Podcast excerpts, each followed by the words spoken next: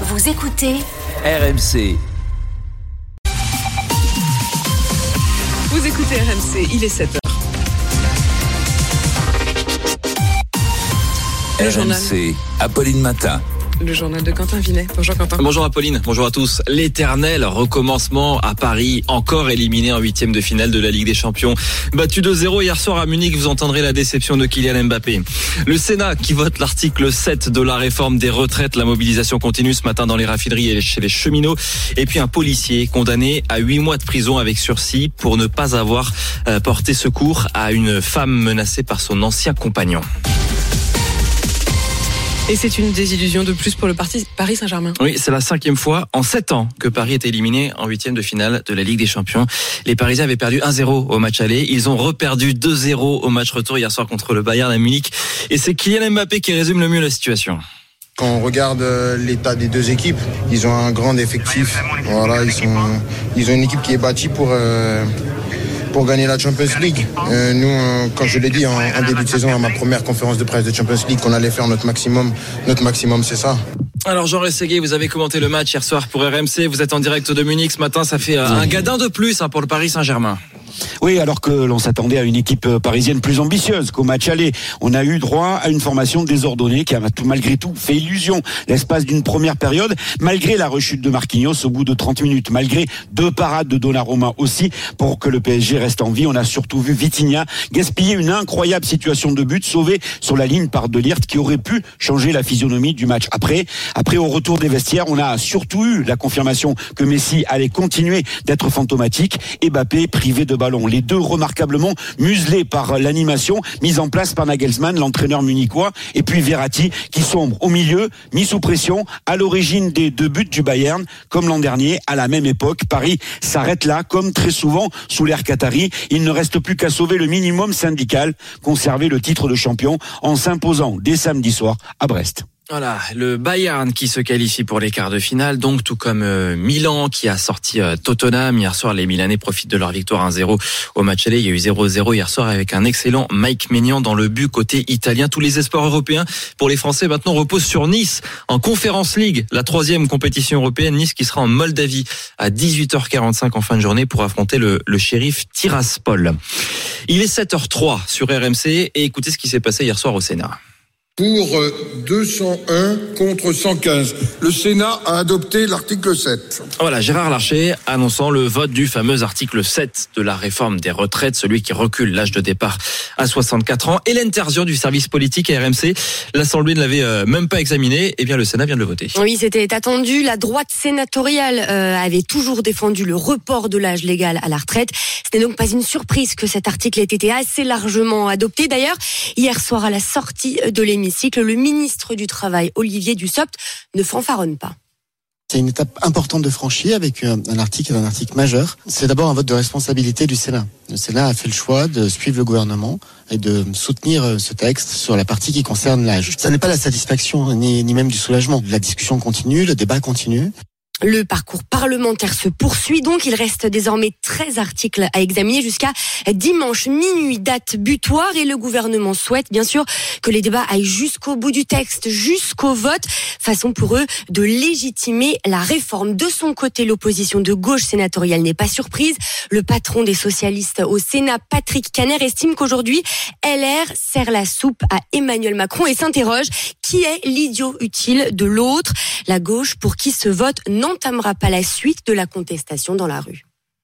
Et pendant ce temps, la grève continue hein, dans les sept raffineries de, métropole. Elle est revotée jusqu'à mercredi prochain à Fézin, près de Lyon, avec des tensions dans environ 10% des stations ce matin. Les éboueurs aussi font la grève du ramassage des poubelles dans plusieurs villes, reconduites à, Nantes, à Libourne, à Orléans, la moitié des arrondissements touchés à Paris, 70% de grévistes à Antibes.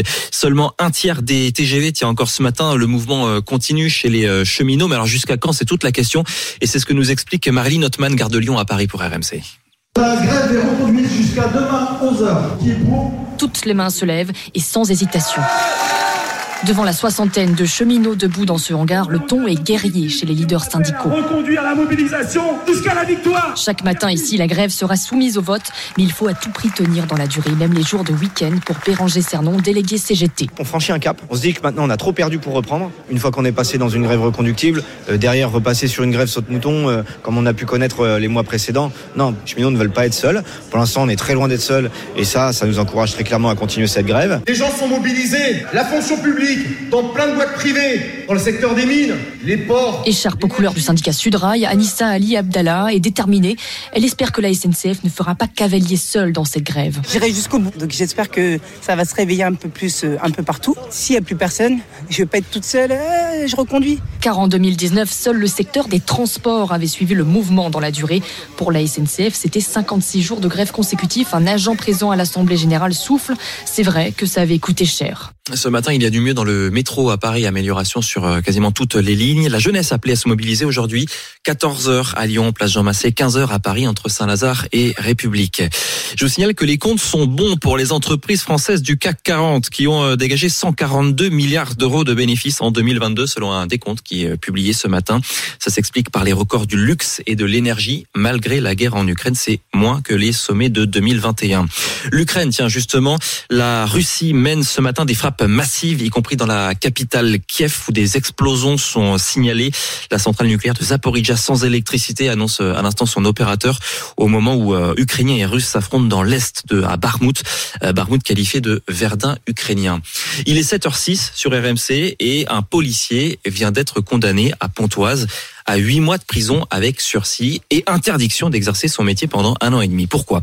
Parce qu'il avait refusé de porter secours à une femme menacée par son ex-conjoint qui avait appelé le 17, c'était l'été dernier. Il lui avait dit, texto, ne rappelez plus, démerdez-vous. Eh bien, cette femme avait été rouée de coups le lendemain devant sa fille de 12 ans. Elle est aujourd'hui soulagée, nous dit Lucille Pascanet pour RMC. À la sortie de la salle d'audience, Ophélie a les larmes aux yeux. Le jugement vient de tomber. Le policier est coupable de non-assistance à personne en danger. Mon cœur est battu trop vite et je me suis dit, waouh, j'ai réussi. Réussi enfin à être entendu. En juillet dernier, Ophélie appelle le 17. Son ex-conjoint la menace de la tuer devant sa porte. Mais dès les premiers mots, l'homme au bout du fil ne prend pas l'appel au sérieux et va jusqu'à insulter la jeune femme. Quand il m'a raccroché le nez, je me suis dit, mais qu'est-ce que je fais là? La police, il m'aide pas. Qui va m'aider? Le lendemain, son ex-conjoint l'attend au bas de chez elle. Il la roue de coups devant sa fille de 12 ans. Pour moi, je me suis fait agresser deux fois. Une fois le 31, une fois le premier. Ce genre de personne ne peut pas être policier. C'est des criminels. Pour moi, ils sont au même niveau que les agresseurs. C'est exactement pareil. Le policier écope de 8 mois de prison avec sursis et d'une interdiction d'exercer son métier pendant 18 mois. Une peine ferme mais juste pour l'avocate d'Ophélie, Pauline Rongier. La justice euh, peut fonctionner. Ça, c'est pas passé au travers des mailles du filet et je crois que c'est un signal. Je pense que ça va effectivement servir d'exemple. L'avocat du policier, lui, n'a pas souhaité s'exprimer. Son client a présenté des excuses pour les insultes tout en niant toute responsabilité dans l'agression de la victime. Et nouvelle réunion du comité exécutif de la Fédération française de football, ce sera ce matin à 9h30 à Paris, il sera question de l'avenir de Corinne Diacre, la sélectionneuse de l'équipe de France, désavouée par euh, plusieurs de ses joueuses et qui sera certainement ce matin poussée vers la sortie. C'était le journal de Quentin Vinet, il est 7h08 sur RMC. RMC s'engage pour vous. RMC à vos côtés s'engage pour vous avec Amélie Rosig. Bonjour Amélie. Bonjour Apolline. Amélie, ce matin, on parle de l'indemnité carburant. Ce coup de pouce de l'État qui devait permettre d'aider les automobilistes les plus modestes, ceux qui ont besoin de leur véhicule pour travailler, bien ce chèque de 100 euros est beaucoup plus difficile à toucher que prévu. Ce sont nos auditeurs qui nous ont alertés. Aurore, par exemple, elle a fait une demande il y a plus d'un mois et n'a toujours aucune nouvelle ça me ferait quand même deux pleins pour le mois. Et là, je l'ai pas. Et je le fais comme je peux. Hein. Avec le prix du, du gaz, de l'électricité, tout ça, euh, on fait attention à tout. Euh. À part les courses, euh, nous on fait plus rien. Alors euh, là, au restaurant, il y a un moment qu'on n'est plus allé. Hein. Des sacrifices euh, au quotidien pour joindre les deux bouts, c'est aussi ce que doit faire euh, Odette qui nous écoute, 62 ans. Elle roule 100 km par jour pour se rendre au travail. Elle attend la prime carburant depuis bientôt deux mois et après plusieurs coups de fil au service dédié, voici ce qu'on lui a répondu. On a bien pris votre demande à compte, mais c'est vrai qu'on a un bug, on a un fichier qui remonte et on ne sait pas comment corriger cela. Donc euh, voilà où j'en suis. Donc ils m'ont redemandé des documents, ma carte grise, une attestation sur l'honneur, et depuis, ben, c'est bloqué. C'est bloqué, il y a un bug. Qu'est-ce qui bloque, Amélie? Alors, euh, le gouvernement vantait, rappelez-vous, une démarche euh, en Simple. ligne et simplifiée. Mais en enquêtant, nous avons découvert justement une suite de bugs, pas un seul. D'abord, la plateforme refusait d'enregistrer les automobilistes qui avaient des plaques d'immatriculation datant d'avant 2009. Bug identifié grâce à nos auditeurs et RMC là aussi et résolu fin février. Ensuite, il y a des problèmes de transmission de données entre les assureurs et l'État. Résultat, la plateforme a rejeté 100 000 dossiers pour défaut d'assurance sans même l'expliquer aux bénéficiaires. C'est précisément ce qui est arrivé à notre auditrice Odette, sauf qu'elle ne le savait pas et qu'évidemment, euh, son assurance, elle l'a. Enfin, le délai moyen de traitement des dossiers annoncés est de 14 jours, mais il est largement dépassé dans de nombreux cas sans que les demandeurs sachent pourquoi. Pour Aurore, par exemple, il a fallu notre intervention pour que la direction des finances publiques lui annonce qu'en fait, son dossier est bien accepté, mais qu'il ne retrouve pas son RIB pour lui faire le virement de 100 euros. Il leur manquait juste le RIB. Exactement. Mais Elle ne l'aurait pas dit. Non. Donc il l'a laissé attendre. Amélie, que répond le gouvernement qui Le- avait mis en place cette aide? Évidemment, le ministère de l'économie est au courant hein, de ces bugs qui ont pu d'ailleurs en décourager certains, puisque la moitié seulement des 10 millions de ménages éligibles ont fait une demande. La prime d'ailleurs qui devait s'arrêter fin février a été prolongée jusqu'à fin mars pour permettre, à tous de la demander. Mais au cabinet du ministre Bruno Le Maire, on se félicite surtout des chiffres. On a reçu 6 millions de demandes et déjà plus de la moitié des primes ont été versées. C'est quand même pas mal, nous dit-on. S'agissant des bugs, les problèmes sont à la marge. Euh, nous explique-t-on. Avant de conclure, on parle d'argent public et c'est normal qu'il y ait un maximum de vérifications. Oui, enfin là, c'est pas juste des vérifications, c'est des véritables blocages. Merci euh, euh, Amélie pour cette enquête cet accompagnement pour euh, euh, ceux qui pourraient, qui devraient toucher cette allocation. Et d'ailleurs, vous le rappeliez, euh, la moitié de ceux qui peuvent prétendre à cette euh, allocation carburant, cette indemnité carburant, euh, n'ont toujours pas fait la demande. Toutes les informations sont sur le site euh, RMC. Vous êtes peut-être euh, concerné, ne passez pas à côté de ce chèque euh, carburant de 100 euros. Vous avez jusqu'au 31 mars pour le faire. hein. Et donc il vous reste, euh, il vous reste, euh, voilà quoi, un gros 15 jours euh, pour euh, pour le faire. N'hésitez pas. Toutes les informations on les met sur le site rmc.fr pour vous. Il est 7h12. À suivre dans Apolline Matin sur RMC. Le Sénat vient d'adopter le report de l'âge légal de départ à la retraite. Quelle réponse des grévistes sur le terrain? Va-t-on vers un durcissement ou un essoufflement du mouvement? Réponse avec le patron de la CGT des Bouches-du-Rhône. Il est le témoin du jour dans un instant. RMC, Apolline Matin. Apolline de Malherbe. Il est 7h14 et vous êtes bien sur RMC. Le témoin RMC. Et on part dans les Bouches-du-Rhône avec vous, Olivier Matteux, bonjour. Euh, Vous êtes secrétaire général de la CGT dans les Bouches-du-Rhône, personnage emblématique. Vous faites partie de ceux, on va le dire, qui euh, estimaient qu'il faut mettre l'économie française à genoux. Est-ce que euh, vous allez continuer? Je pense notamment à la question du secteur des raffineries. Il y en a trois dans les Bouches-du-Rhône. Les expéditions sont bloquées. Est-ce que la production, au-delà de la question des expéditions de carburant, est-ce que la production va également s'arrêter, Olivier Matteux? Écoutez, euh, chaque euh, raffinerie, enfin, les personnels en grève euh, décident des modalités à, à mettre en œuvre. Euh, ce qui est certain, c'est qu'il n'y a pas de produit qui, qui sort. Euh, à un moment donné, se posera la question de, de l'arrêt de, des outils. Pour certains, c'est déjà le cas, mais surtout dû à l'état de, de non-entretien des outils de production. Donc oui, ça, ça va se compliquer. Vous pensez à Fézin, dans le Rhône? Oh, je parle pour les Bouches-du-Rhône, moi. Je, Mais vous le souhaitez, vous souhaiteriez, vous, vous aimeriez que la Non, production s'arrête nous, ce, que, nous- euh, ce, ce que nous souhaitons, c'est que le gouvernement retire sa réforme et qu'à partir des richesses qui sont créées dans ce pays et qui sont captées par quelques-uns, on discute enfin de la retraite à 60 ans, du SMIC à 2000 euros et de tout ce qui peut venir améliorer les conditions de vie et de travail euh, des salariés et, des agents de ce pays. Sur les raffineries, si on y reste, puisque c'est vrai que c'est très emblématique dans les Bouches-du-Rhône, euh, le journal La Provence euh, raconte aujourd'hui euh, dans ses pages que vous aviez menacé le préfet de mettre le feu au département s'il avait tenté une réquisition à l'automne lorsque toutes les raffineries étaient en, en grève. Est-ce que vous êtes toujours dans cet état d'esprit Pas question d'envisager les réquisitions? Ce, ce n'est pas des menaces. La réquisition telle qu'elle est utilisée par le gouvernement, elle vient à chaque fois casser le droit de grève et empêcher les salariés de revendiquer et de défendre leurs droits. Donc si dans un moment où le gouvernement se trouve complètement isolé, ultra minoritaire, où il est en train d'essayer de s'acheter une majorité en proposant, en proposant de l'argent aux députés. Vous allez qu'à aller interroger le, le député des Ardennes, il vous expliquera comment ils font. Euh, si dans un moment comme ça, la seule arme qui leur reste, c'est la réquisition, c'est-à-dire la, la casse du droit de grève, nous ne laisserons pas faire. Quand vous dites de l'argent au début... réquisition- Allez-y, allez-y, pardon. oui, oui, mais Oui, oui, c'est- un, un député euh, républicain des Ardennes qui a interpellé un ministre sur l'automne de la de la Donc pour vous, ils achètent, ils achètent les voix Ils des, achètent des- une- des ils députés. achètent une majorité parce qu'ils n'en ont pas. Et s'ils envisagent la réquisition, vous vous prévenez Est-ce que vous utiliseriez les mêmes mots que vous avez eu avec Alors, avec je- je le avec préfet. Avec le préfet, Je- vous avez dit vais ce sera la guerre. exact- je vais vous dire exactement ce qui va se passer. Si les réquisitions sont utilisées, nous appellerons immédiatement, à quelques moments que ça se passe, tous les travailleurs du département à arrêter le travail et à converger vers les raffineries pour empêcher qu'on oblige des salariés qui ont décidé de- d'entrer dans la lutte par la grève d'être mis à leur poste de travail encadrés par des policiers. Voilà, Vous il faut avez- que ce soit clair.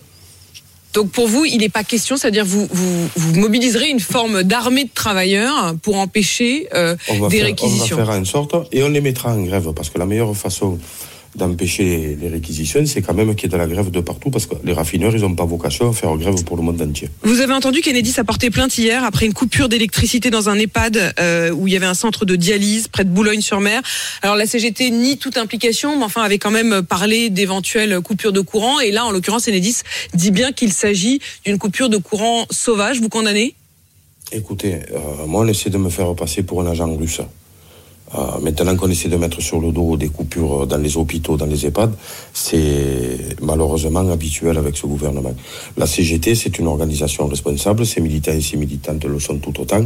Jamais de la vie, nous n'irions mettre en danger euh, des patients euh, d'hôpitaux ou des patients dans, les EHPAD. Donc, moi, je soutiens l'ensemble des actions qui sont menées par toutes les corporations parce qu'on a besoin de se faire entendre de toutes les manières, et il n'y a qu'une seule façon, c'est peser sur l'économie.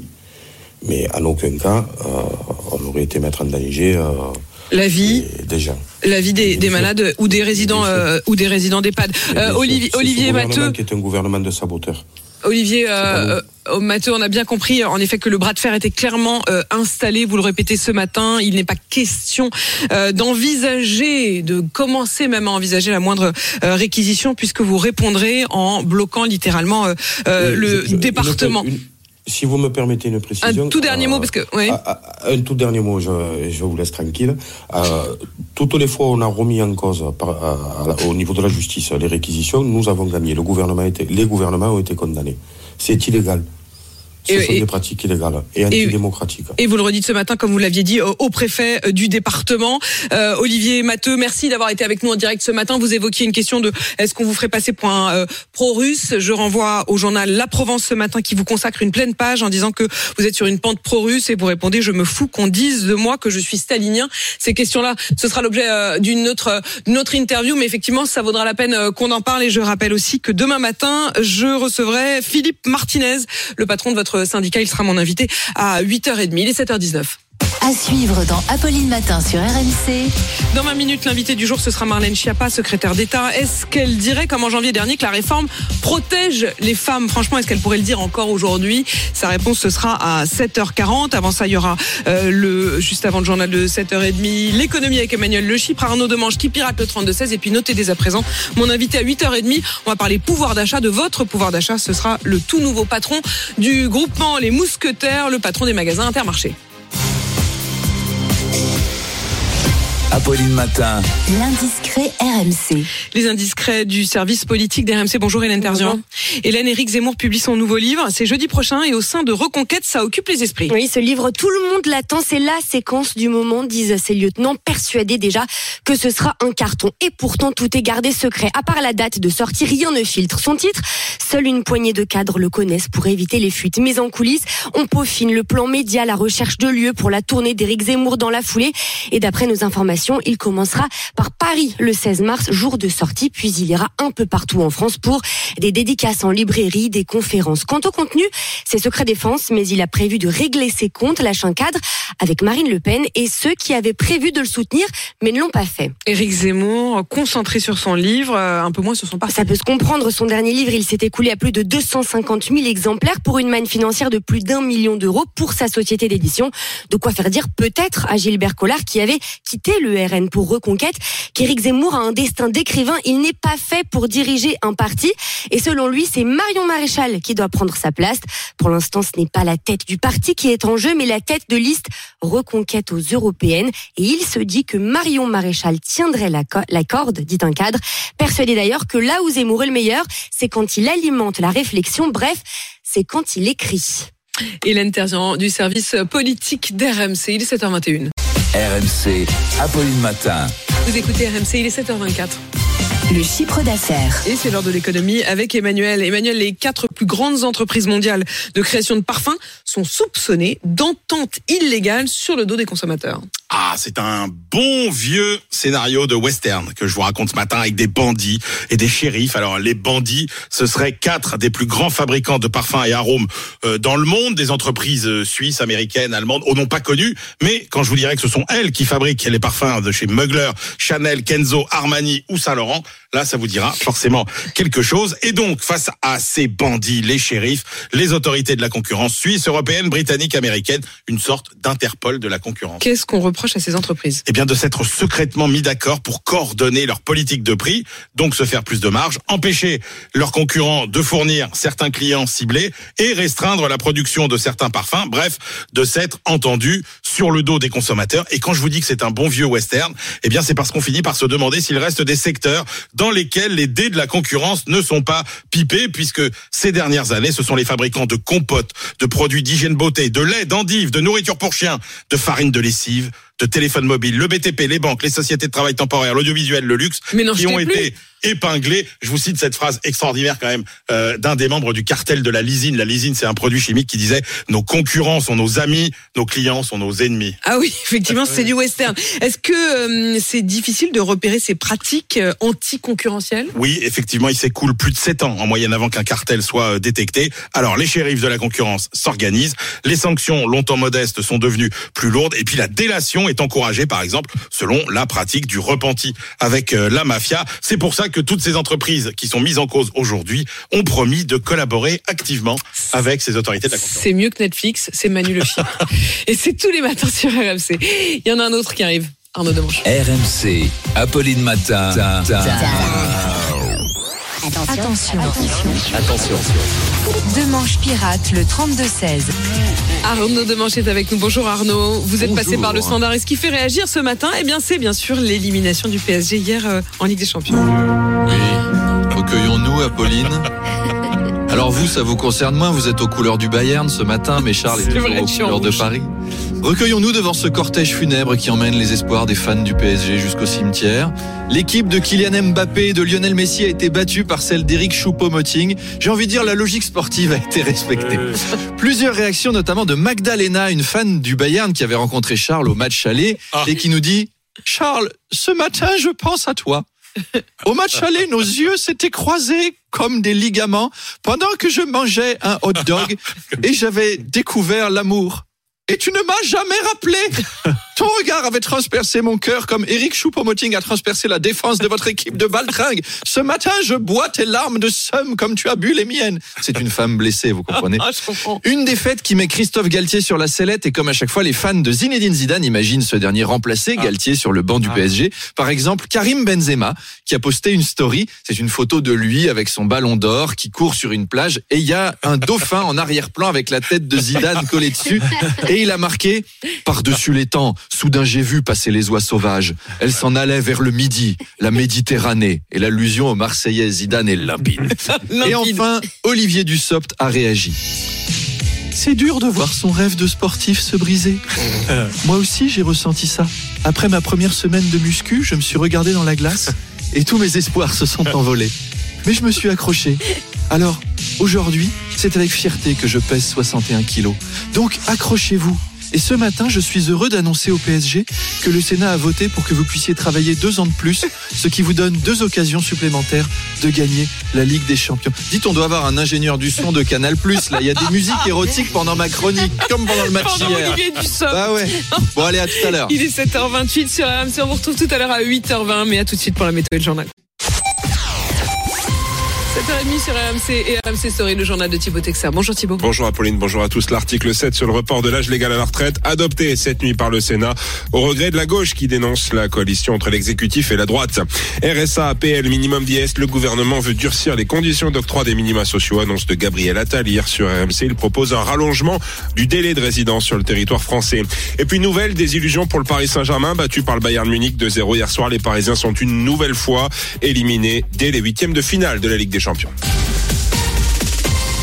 Sans surprise, le Sénat adopte l'article 7 portant sur le report de l'âge légal à la retraite. Contesté par l'opposition, l'article est approuvé peu après minuit à 200, une voix contre 115. La première ministre Elisabeth Borne se réjouit. Olivier Dussopt, ministre du Travail, se dit lui satisfait que cette étape soit franchie. À gauche, on dénonce la coalition entre la majorité et la droite, majoritaire au Sénat. Patrick Caner est le chef de file socialiste au Sénat. La droite a gagné, mais quelle surprise Il n'y a pas de surprise. Mais au moins, nous avons eu le débat et les masques sont tombés. On sait qu'aujourd'hui, il y a une coalition entre la droite macroniste et la droite LR, et centriste en grande partie. Qui est l'idiot utile de l'autre? LR, aujourd'hui, est en train de servir la soupe à Emmanuel Macron. Les débats vont reprendre ce matin. Le temps est compté. Il reste 13 articles et un millier d'amendements à examiner d'ici dimanche soir. Cela n'empêche pas la mobilisation de se poursuivre après un mardi noir et avant une nouvelle journée de mobilisation. Samedi, les actions locales par branche continuent. On fait le point ce matin sur les différents secteurs mobilisés avec Victor Joannin.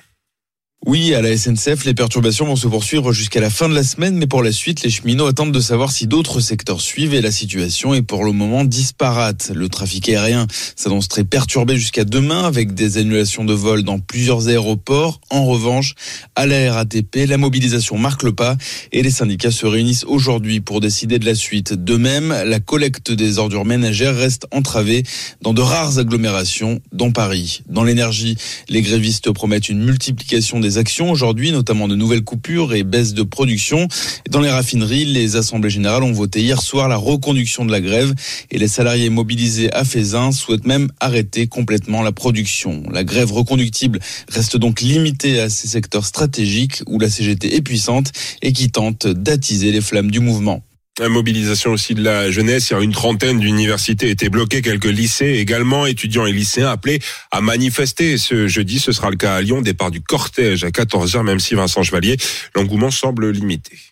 Pas vraiment connus pour se mobiliser, les étudiants de l'université Lyon 3 ne grossiront pas les rangs des manifestants tout à l'heure. Pour Matisse, par exemple, ce n'est pas la priorité. Les partiels, ils arrivent. Là, je dois rendre un truc. Déjà, j'ai écrit 35 pages aujourd'hui. Blocage, coupure d'électricité. Selon Geoffrey, un étudiant en droit, la façon de faire pose problème. Le droit de manifester, c'est une chose, mais le droit d'étudier, c'est aussi autre chose. Et je pense qu'on ne doit pas empêcher les autres aussi dans leurs activités, n'importe laquelle. Hein. Théo et Anouchia ont suivi de loin les manifestations. Ils ne se sentent pas vraiment concernés. Il y a beaucoup d'autres choses très intéressantes aussi qui se passent, un peu plus graves. On n'a pas forcément le temps de s'intéresser à la question. Des jeunes difficiles à aller chercher pour les syndicats étudiants qui ont multiplié les actions ces derniers jours. Manon Moret, présidente de l'UNEF Lyon. Dans les salles de TD, dans les amphis, de faire des interventions euh, aussi avec les syndicats professionnels de l'université, de faire des interventions groupées. Un travail parfois rendu compliqué par le règlement des universités. Certaines n'acceptent pas les absences pour grève. Pour les boursiers, en fait, c'est problématique. Parce qu'au au bout d'un certain nombre d'absences euh, en TD, euh, la bourse est levée. Les syndicats étudiants veulent se mobiliser jusqu'au retrait total de la réforme.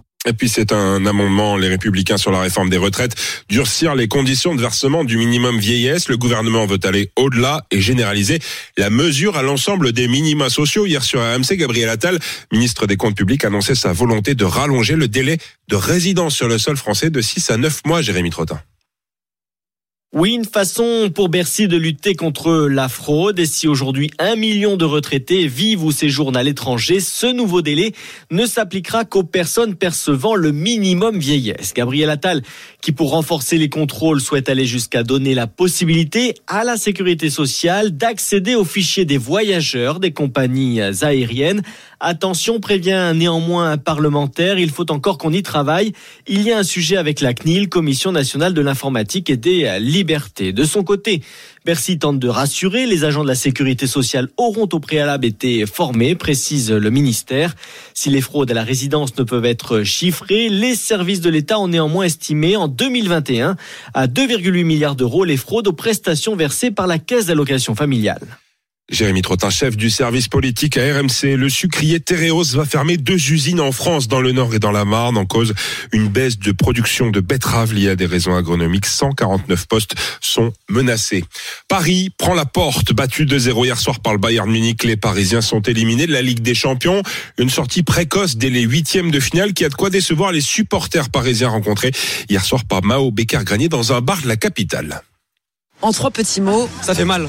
Ça fait vraiment mal. C'est la douche froide pour Barthélémy, déçu pour son club et pour son attaquant fétiche. Moi, pour Mbappé, ça fait mal parce que lui, il aime le club et vraiment, il est à fond. Et de, de le voir comme ça, je, je, suis déçu. Il pleut, il fait pas beau, c'est la galère et les paris perd. Un classique. Et chaque année, le scénario se répète. C'est ça le plus dur et c'est ce qui met en colère Ilan, supporter depuis l'enfance. On arrive à taper des, des, petites équipes de Ligue 1, mais euh, quand c'est les, quand c'est les gros matchs de Ligue des Champions, on voit qu'on n'est pas au niveau. Et c'est horrible, hein, c'est très dur de supporter une équipe euh, comme Paris. Difficile à tel point que Landry, lui, préfère philosopher. Je sais pas si je verrais le PSG euh, remporter cette coupe euh, de mon vivant, tu vois. Pourtant, je suis pas si vieux. Et pas question de pointer du doigt un unique bouc émissaire. Je sais pas ce qu'il faut, c'est pas une question d'entraîneur, on en change chaque année ou presque. On a tout ce qu'il faut en vrai sur le papier pour que ça fonctionne et malgré tout, on n'y arrive pas. Donc, euh, déçu. Et si ce n'était pas ça, finalement, l'ADN du Paris Saint-Germain? Aimer Paris, c'est aimer souffrir aussi. Hein. Alors les supporters se sont déjà donné rendez-vous pour des frissons et de la souffrance en Ligue des Champions la saison prochaine. Ça fait un point commun avec l'Olympique de Marseille. Et puis c'est ce matin que le comité exécutif de la Fédération française de football va se réunir pour décider de l'avenir de Corinne Diacre, la sélectionneuse fortement contestée après le retrait de trois joueuses de l'équipe de France. Les courses Thibaut, c'est sur l'hippodrome de Saint-Cloud. Rendez-vous à 13h50 sur RMC Découverte. Le 6, Speloniou est le favori de la Dream Team RMC. L'outsider, c'est le 9, Pegasus. Le 6 et le 9. C'était le journal de Thibaut Texer. Il est 7h37 sur RMC. À suivre dans Apolline Matin sur RMC. Marlène Schiappa est dans ce studio. Bonjour Marlène Schiappa. Bonjour. Vous êtes l'invité du jour sur RMC. Vous publiez un livre sur les violences faites aux femmes.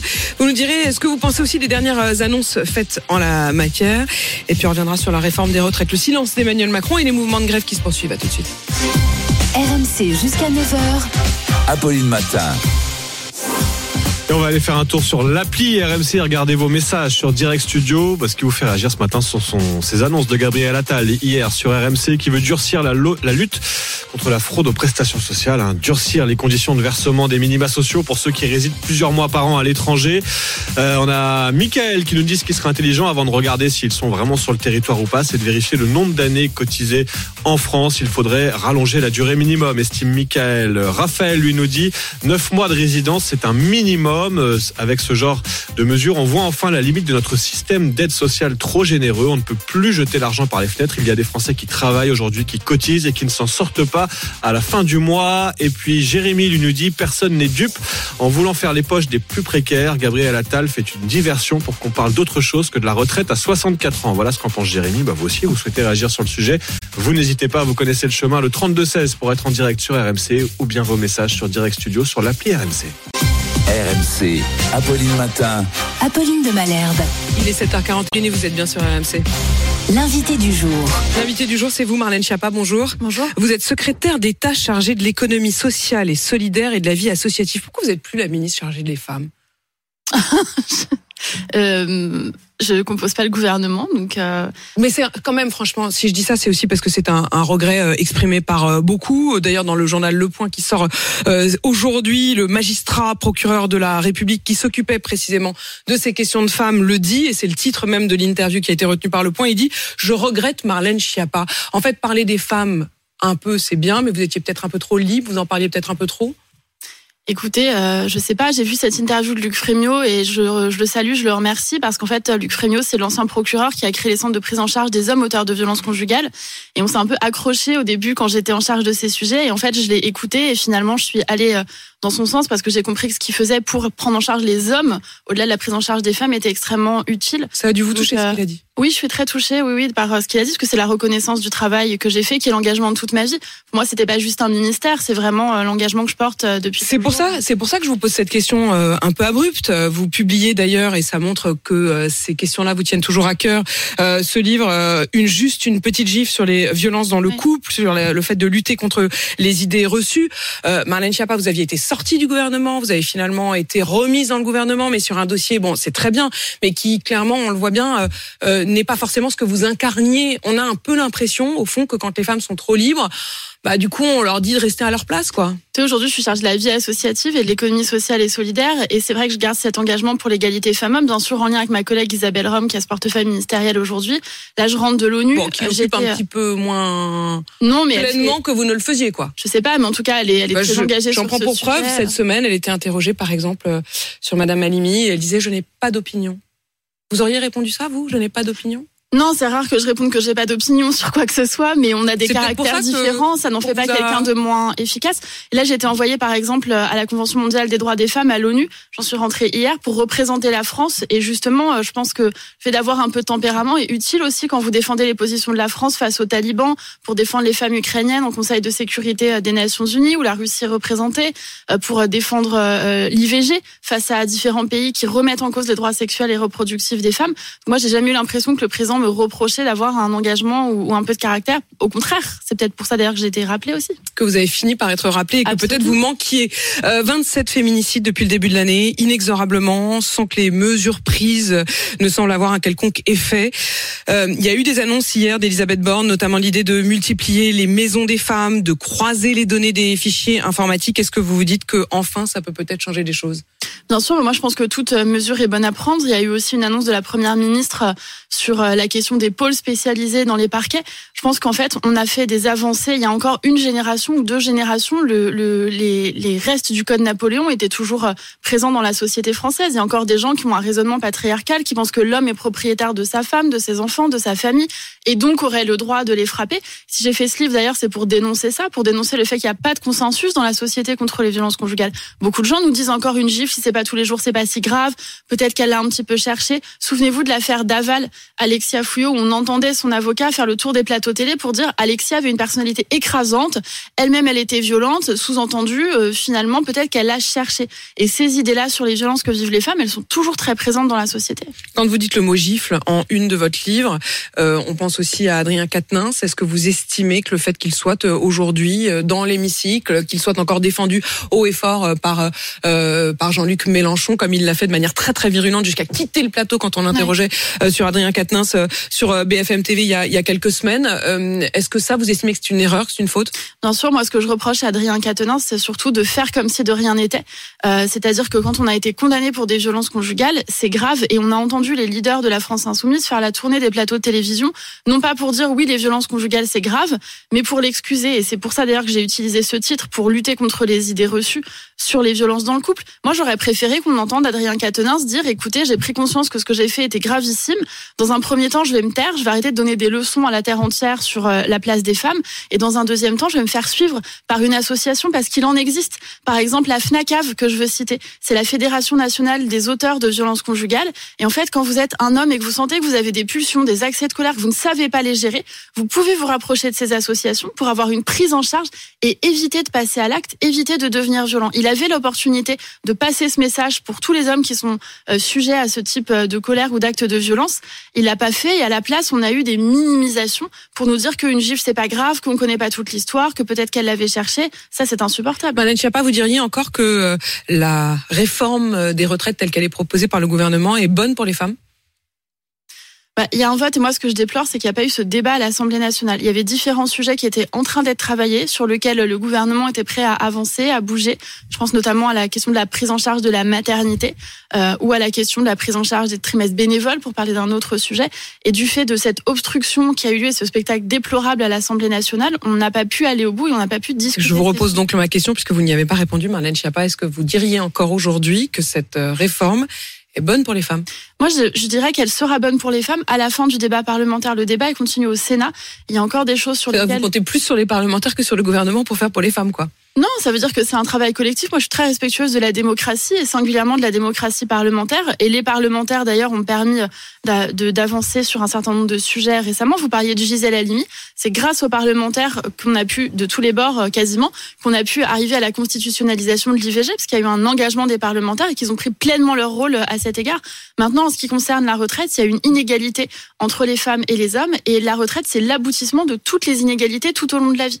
Moi, j'ai vu des discussions euh, syndicales Mais Est-ce que avec. c'était pas l'occasion de les corriger davantage? Si, bien sûr, mais c'est ce qu'a proposé Elisabeth Borne, par exemple, en prenant en charge les trimestres pour les congés parentaux. Peut-être qu'il y a des gens qui nous écoutent, qui ont été eux-mêmes ou leur femme ou leur mari en, en congé parental pour s'occuper des enfants quand ils étaient bébés. Jusqu'à présent, moi, c'était mon cas, par exemple, pour ma deuxième fille. Jusqu'à présent, ces, ces, ces années, elles étaient perdues dans la retraite. Grâce à la réforme, elles sont compensées, elles sont prises en compte. Ça, c'est extrêmement important. Marlène Schiappa, on a bien compris que vous étiez encore secrétaire d'État quand même aux droits des femmes, mais officiellement vous êtes secrétaire d'État chargé de l'économie sociale et solidaire et de la vie euh, associative. Je rappelle le titre donc de votre onzième livre. Euh, ça s'appelle Juste une petite gifle et c'est publié aux éditions de l'Observatoire. Merci d'être venu dans ce studio répondre à mes questions. Il est 7h48 sur RMC. À suivre dans Apolline Matin sur RMC. La fin des moteurs thermiques en 2035, le Parlement européen l'a voté il y a deux semaines, mais coup de théâtre, l'Allemagne n'en veut plus. Expliquez-nous, Nicolas Poincaré, c'est dans un instant sur RMC. Apolline Matin. Le bonus RMC. Le bonus RMC avec Charles. Les agriculteurs à l'honneur ce soir sur RMC Story. Mais oui, on va à la ferme ce soir, Apolline. On va regarder Famille d'agriculteurs au plus près de leur vie. C'est le titre de ce programme événement qui démarre donc ce soir sur RMC Story. Une immersion dans le quotidien et évidemment haut en couleur de 12 familles d'agriculteurs. Alors ça peut vous faire penser à l'amour et dans le pré, mais ça va beaucoup plus loin. On suit leurs activités à la ferme, mais aussi à la maison, avec une vie de famille. Pas toujours simple à concilier avec euh, le métier d'agriculteur. On y parle d'argent, d'intempéries, de récolte, mais aussi de vie de couple ou encore d'éducation des enfants. Je suis agriculteur et heureux de l'être. On est des amoureux des produits de la terre. C'est notre vie, quoi. On va où, Mathéo? Soigner les vaches. C'est trop bien de venir m'aider. Parce qu'en plus, on a plein de choses à faire. Après, tu finiras avec papa? Ok. On va aller voir qui, là? Euh, Mika. Ah ouais On donne beaucoup de cœur à ce qu'on fait et beaucoup de temps aussi. Alors dans le casting ce soir, vous reconnaîtrez hein, certains agriculteurs que vous avez déjà pu voir dans L'amour et dans le pré ou d'autres qui cartonnent sur YouTube, mais une partie d'entre eux sont totalement anonymes. Ça démarre donc ce soir, le rendez-vous c'est 21h10 sur RMC Story pour famille d'agriculteurs au plus près de leur vie. J'y serai. Oh, mais moi, je suis le plus heureux coquette de soir. hein. RMC, Apolline Matin. Il est 7h52 et c'est l'heure de Nicolas Poincaré. Expliquez-nous. Expliquez-nous, Nicolas. L'Allemagne vient de créer la surprise en refusant de voter la fin des moteurs thermiques en 2035.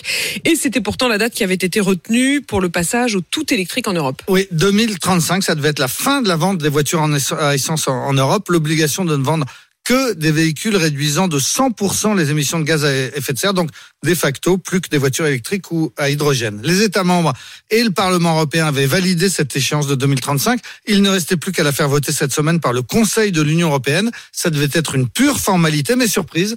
À la dernière minute, l'Allemagne a fait savoir qu'elle ne voterait pas le texte, et sans l'Allemagne, eh bien, ce texte ne peut pas être adopté. Pourquoi? Il fallait la- l'unanimité. Non, il fallait un vote qualifié, c'est-à-dire le vote des pays représentant tous ensemble 65% de la population européenne. Or, trois pays étaient déjà défavorables au tout électrique en 2035, l'Italie, la Bulgarie et la Pologne. Vous rajoutez l'Allemagne et on n'atteint plus la barre euh, nécessaire, le projet capote. Qu'est-ce que reprochent ces pays à l'interdiction des moteurs classiques? Alors c'est l'Italie qui a d'abord pris la tête de ce combat depuis la victoire de la coalition de Giorgia Meloni. Matteo Salvini, le leader de la Ligue d'extrême droite, est ministre de la mobilité durable et il a fait de la défense du moteur thermique un combat personnel. Selon lui, ce projet d'interdiction en, en 2035 est une folie, une bêtise absolue qui va détruire des centaines de milliers d'emplois en Italie et en Europe. Il ne profite, toujours selon lui, qu'à la Chine puisque la Chine est leader en matière de voitures électriques. Et les Allemands, ils disent quoi?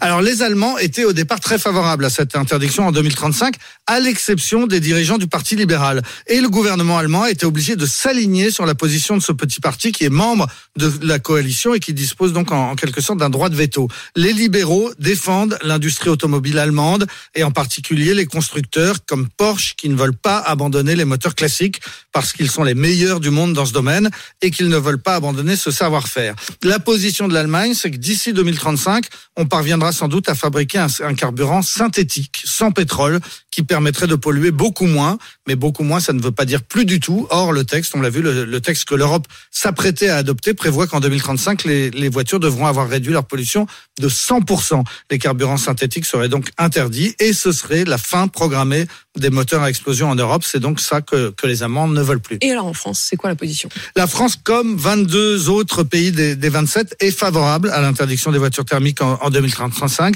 très favorable même, d'autant que les deux constructeurs français Renault et Stellantis sont désormais prêts pour cette grande bascule et ils ne veulent plus reculer. Renault, par exemple, a investi des milliards d'euros dans ses projets électriques Dès 2025, la marque produira 500 000 voitures électriques par an. Si euh, l'échéance de 2035 est, repoussée, eh bien les, clients ne seront plus pressés d'acheter ces voitures qui sont plus chères. Et Renault pourrait se retrouver avec ces voitures sur le bras. C'est vrai pour la plupart des constructeurs européens qui avaient donc anticipé le tout électrique.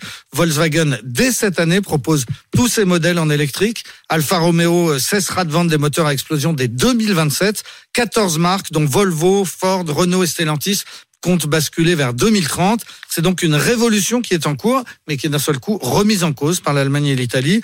Les constructeurs s'en inquiètent parce qu'ils ont besoin d'avoir des certitudes, des échéances, et désormais ils n'en ont plus. Cette semaine, on est euh, dans le brouillard, on est entré dans le brouillard pour pour l'avenir de la voiture en Europe. Mais c'est passionnant parce qu'en effet, c'est vraiment la question aussi de mettre la charrue avant les bœufs, aussi de savoir si le, met, le fait de mettre cette date, moi je trouve que c'est une question passionnante et dont il faudra aussi parler avec euh, les politiques. Merci euh, Nicolas, il est 7h56 dans son 56 il est 7h56, je me reprends.